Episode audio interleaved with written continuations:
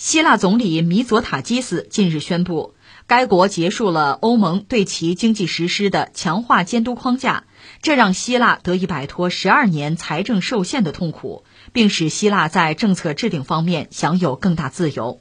报道称，自二零一八年以来，希腊的经济表现和政策一直在该框架下受到密切监控。以确保其履行2010年至2015年期间欧盟和国际货币基金组织三项国际援助下承诺的改革。此前，希腊在2010年被迫寻求第一次国际援助后，该国的养老金削减、支出受限、税收增加，银行业遭到打击。接受援助期间，希腊经济萎缩了百分之二十五。2018年之后，希腊完全依靠市场来满足融资需求。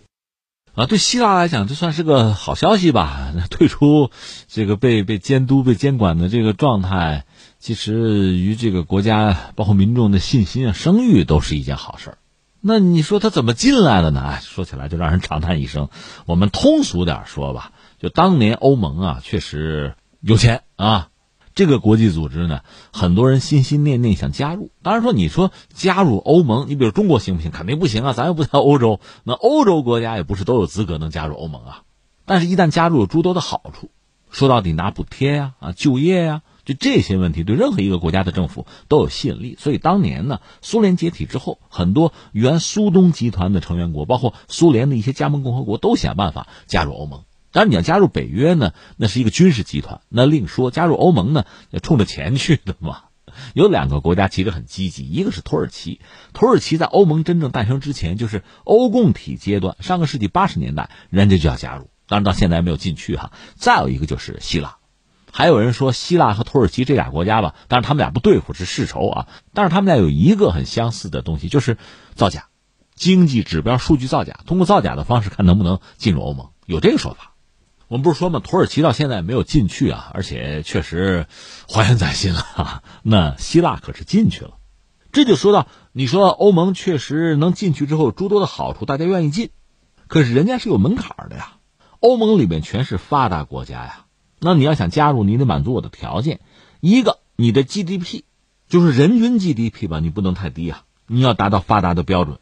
再有一个，你财政赤字率又不能太高。不能高于 GDP 的百分之三，这是加入欧盟的硬指标吧？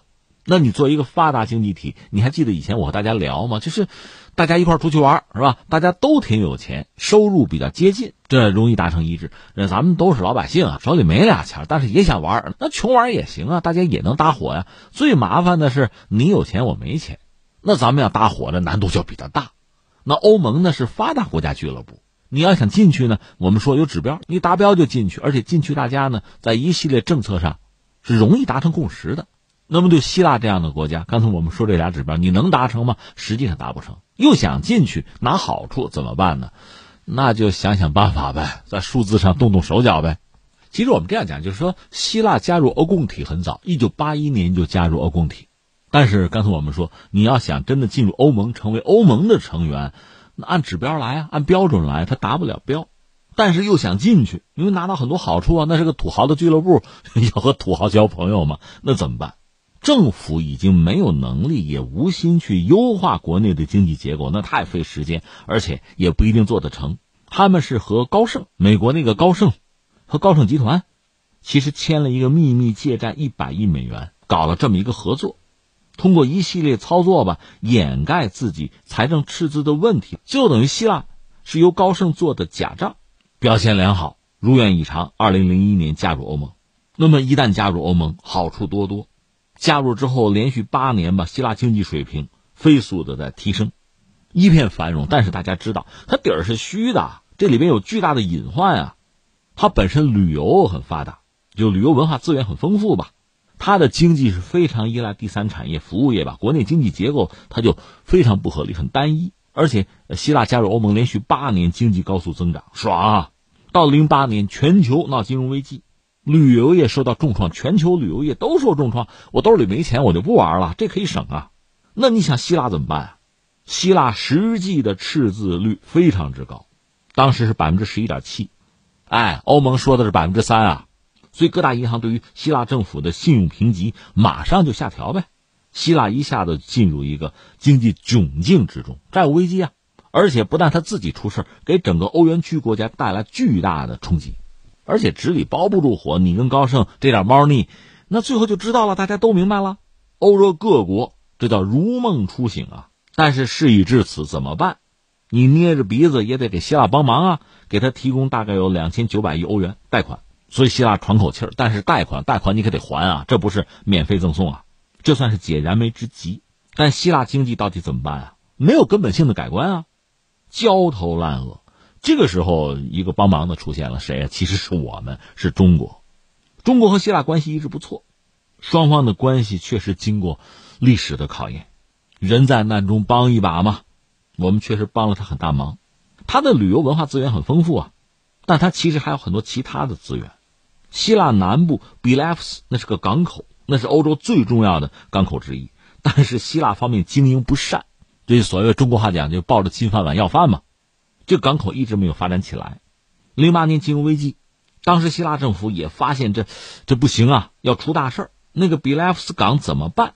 搞了个私有化计划，就说出售它的一部分股权吧，来换取现金。所以在零八年底，中国的中远集团和希腊签了约。拿到比莱夫斯港的二三号的那个特许经营权，结果中国人一出手，化腐朽为神奇。你想，他港口的货物进出量哈，二零一零年在全球排第八十九，然后就升到三十二，成为地中海前十，这中国人干的事儿。然后你注意，希腊人二零一五年新政府上台，说咱得保障国民利益啊，要收回这个比莱夫斯港，双方就谈吧，谈到最后，对方回心转意，因为。你不是没玩过，你玩不成吗？这中国人玩的漂亮吗？所以到最后，就这么着吧。二零一六年扩大特许经营权，让中资更多的注入，这当然是个聪明的做法啊。到今天，你看中国的工商银行啊、国家电网啊，甚至阿里巴巴呀，很多企业都投资希腊，希腊的交通啊、电力啊、旅游很多产业就得到中资的这个推进，而且希腊本身在二零一三年还推出一个。签证政策吧，大意就是说，只要外国人在希腊购买二十五万欧元以上的房产，那么这个人就可以获得希腊三代的永久居留权嘛。这也很有吸引力。这样你看，希腊陷入债务危机，把欧洲都拖下水，然后欧洲人是纾困帮忙啊，但是有一系列的政策严格监管，就像你你都破产了，那就限制你高消费啊，对吧？所以希腊那就想办法嘛，苦苦支撑，然后寻求外援啊啊，打游戏开外挂，对吧？到了二零一七年，确实中国帮他很大忙嘛。二零一七年，他止住了这个 GDP 连续下跌的势头，就是国家的经济开始恢复正增长嘛。到二零一九年，宣布国家脱离金融危机状态。二零一九年宣布刚脱离，而有一个不完全统计吧，这个时候希腊的这个投资金额大概有四成来自中国，这帮他很大的忙嘛。到这个时候，这个危机算是真正的逐渐就过去了。而且希腊这点做的不错，就是它疫情之后，本来经过十来年这个债务危机啊，希腊当时受财政紧缩政策的影响吧，国家公共卫生开支预算在十年内削减百分之八十，超过百分之二十五的人口年龄在六十岁以上。就这个国家呀，疫情爆发，易感人群高危人口数量庞大，但是希腊居然熬过来了。这个得益于他及时果断的政策，而且他各党派是搁置争议啊，团结一致，民众也是自觉的接受管控吧，应对危机，所以希腊是比较好的度过了这个新冠疫情，在欧洲国家里，人家表现是不错，甚至有人说他算优等生。那如今呢，他算是等于说如释重负。真的恢复成一个正常国家之身了吧？也算可喜可贺。从他进入欧盟，其实从做假账嘛，我们开个玩笑做假账，到进去之后八年的正增长，乘风破浪，顺风顺水，到一下子赶上全球金融危机，水落石出，这经济等于说是进入了一个低谷啊，万劫不复的境地。不但自己完蛋，把欧盟也拉下水，然后一点一点的想办法，很多人帮忙，最后有如今，这算是真直起腰站起来了。那这么个状况，这是希腊。你想他这个这些年的这个经历啊，不管说是这个遇到的挫折，还是他想办法纾困、解决问题、克服困难，这一招一式啊，各种各样的举措，包括谁在帮他的忙，就把这一切你看清楚了。你想，你对全球经济哈，包括对欧盟经济，你可能也算多一点认识和了解。